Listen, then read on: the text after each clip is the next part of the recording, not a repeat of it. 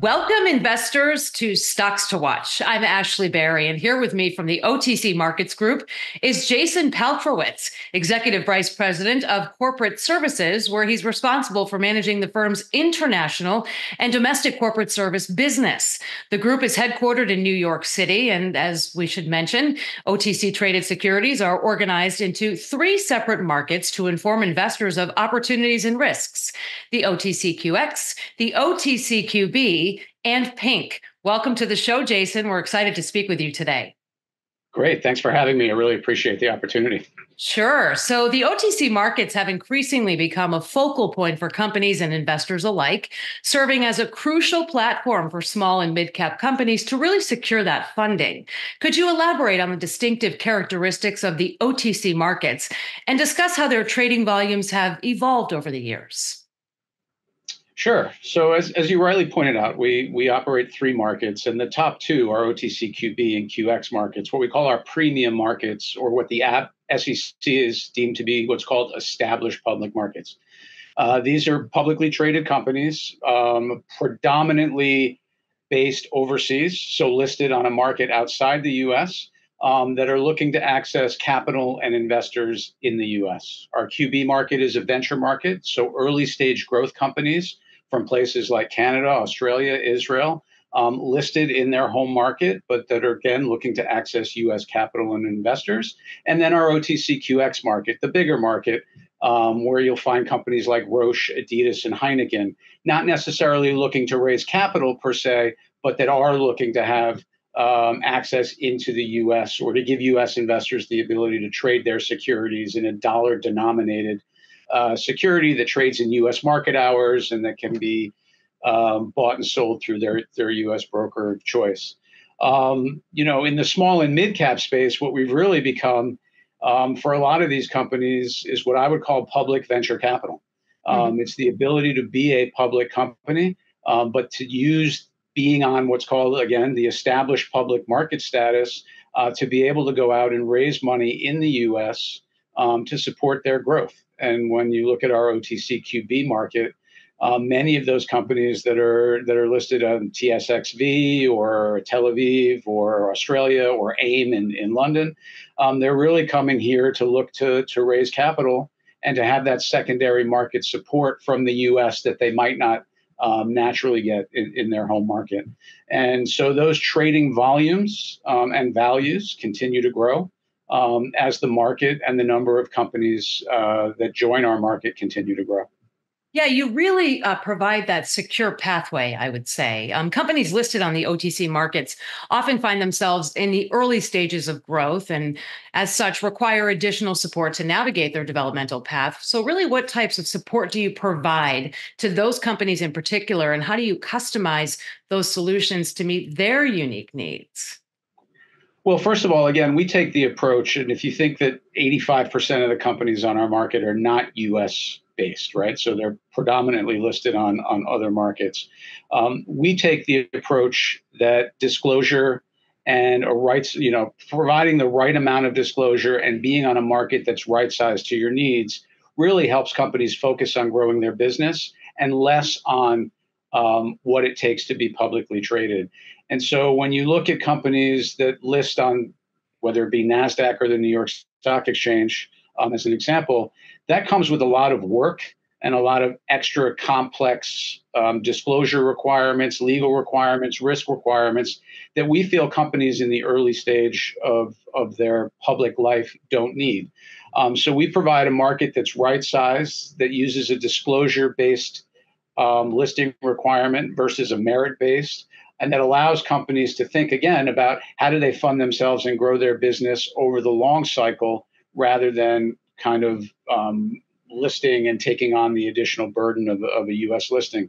To support that, we provide a number of services to help, whether it's grow their visibility, um, to help them learn how to be public in the US, introducing them to the network of we have a premium provider directory of service providers that really understand small company growth and what it takes, whether it be from an investor relations perspective or from an accounting perspective or um, from a non-deal roadshow perspective, all of those things to kind of help them grow um, into being the bigger public company they hope to be. Which is exactly what I was going to say. That platform that you provide really single handedly helps these companies expand. Um, you're talking about globally, OTC markets distinguished by the ability to offer both Canadian and non Canadian companies cost effective and flexible access to capital, as you mentioned. A notable feature is the capability to list local trade global. That's facilitated by an exemption under the Exchange Act. Maybe you can explain how this exemption operates in practice and its benefits for companies. Yes, the famous 12G32B, the sexy name the SEC gives uh, gives their rules. Um, this is what's known as the foreign private issuer exemption, and it's really unique, uh, and it's kind of our special sauce, if you will. And it, what it basically says is so long as you're listed on a qualified foreign exchange outside of the US, you're a company in good standing and you're making all of your disclosure available. Um, if you make that disclosure available through the markets that we operate, OTC, QX, and QB, um, you in essence become exempt from SEC reporting, from Sarbanes Oxley, from having to reconcile to US GAAP. So you can take advantage of your local market disclosure and listing requirements, but still have a US market with again have without having to have that additional cost and complexity. So you can list in your local market, you can be a national champion, you can you know fly the flag of Canada or the UK or Israel or wherever you're listed, mm-hmm. um, but you can still have all the benefits of a cross listing into the US again without the cost, complexity, and added risk of becoming a U.S. registrant. Um, and so all the talk about the added D&O insurance or litigation risk that comes with being a Sarbanes-Oxley issuer, you don't have to have that. And so if you look at some of the biggest brands that trade on our market, and again, I mentioned Roche, Adidas, Heineken, mm-hmm. these are all companies that understand their local disclosure. Uh, Air Canada is another one in Canada. They all understand their local disclosure. They know how to be listed in their home market but there's still significant advantages to being accessible to US investors. And so you can have the best of both worlds. You can list local and trade global um, without having to, to take on that additional burden of, of being a US listed uh, company. That's really helpful. You know, really based on your expertise, you've been doing this a long time. You are definitely a subject matter expert in this area. What trends are currently emerging in the OTC markets, particularly in relation to IPOs? Um, well, you know, the IPO market's down, um, as it has been for a couple of years. Um, what we are seeing is um, some bad trends and some good trends. Um, so, in the really early stage growth companies, we're starting to see too many of these companies believe that the only way to raise capital is to go directly onto a US exchange. And so you're starting to see a significant number of really what we call micro cap and nano cap IPOs onto US exchanges that really aren't fit for purpose. And so we did a, a study of the, the 2022 and 2023 cohort of sub 500 million market cap companies that have gone directly to an exchange. And many of these have been non US companies. Um, and what you'll find is the rate of return tends to be in excess of negative 40%. A lot of these companies had mm. to hmm. do reverse stock splits. A lot of these companies are already out of compliance with exchange rules. And so that's the negative.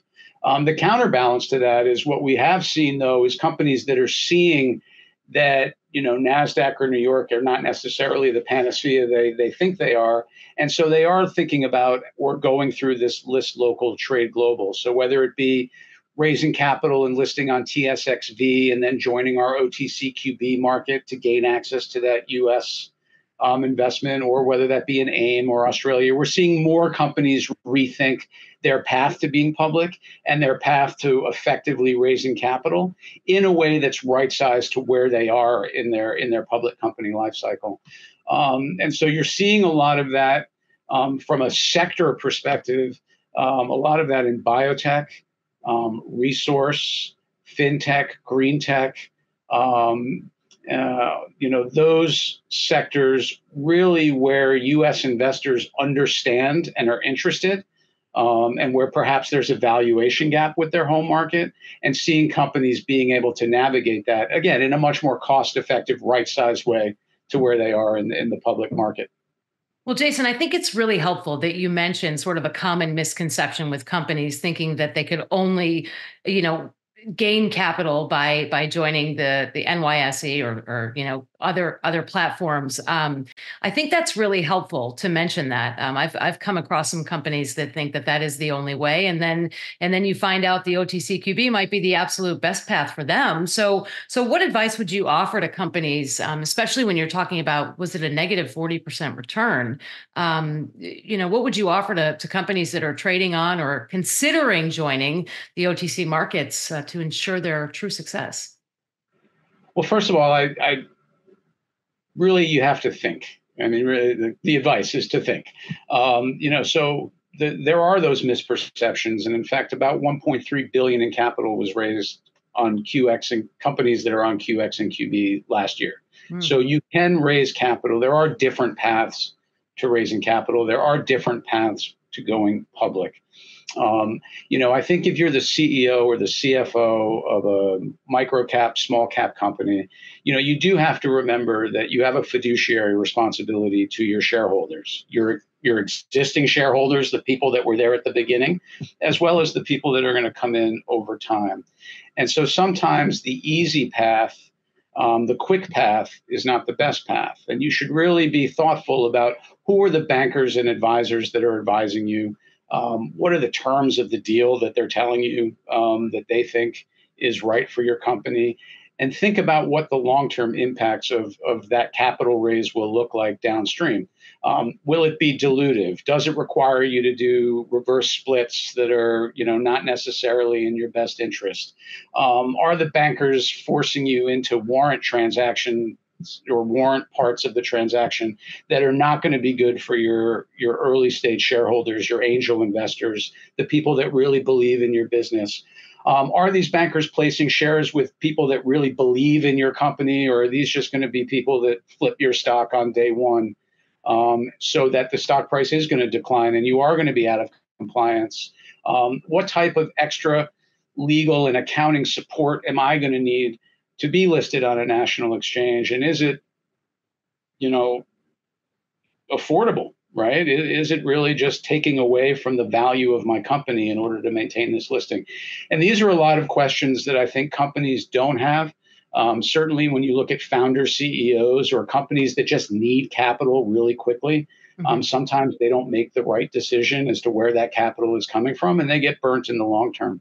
And so our advice is, you know, eyes open, ask questions, get good advisors, um, look at the peer group um, and see how they've performed and the types of deals that have been done um, before you rush into that capital raising environment. I think you know those insights and and just your advice will be so helpful for those listening to this. Um, and and I really like the fact that you number one paramount is fiduciary responsibility to your shareholders. I think that that is so important. So thank you for mentioning that. Finally, Jason, from an investor's perspective, what are some sector based trends that you're seeing, or are there any sectors where you've seen renewed investor interest? Well, as I mentioned, you know, we continue to see strong interest in in the resource, biotech, fintech, and green tech space. Those tend to move around. You know, even in the green tech, you know, lithium was really hot for a while. Um, that's kind of died down. We're seeing renewed interest in things like copper. Gold continues to be hot. Um, biotech, still um, significant interest in that. What's interesting is that through kind of the last year or two, we've seen real renewed interest in in large caps, in dividend paying companies, in in companies that have much more of a, a record history of, of growth. You know, some of the boring stuff um, that maybe during COVID wasn't as exciting. Um, but now investors are starting to be a little more cautious and thoughtful um, and looking into into those those companies as well. So it mixes and it goes in and out.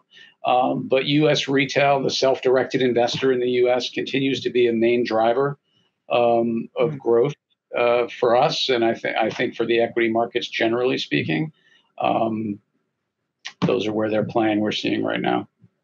Interesting to see that pendulum shift, isn't it? Yeah. Jason Paltrowitz, Executive Vice President of Corporate Services for the OTC markets. What a pleasure it was speaking with you today. I really enjoyed this conversation, and I think that it'll be very helpful for our listeners and those watching. Thanks for joining us again here on Stocks to Watch. Have a great day, Jason. Thanks for having me. Appreciate it.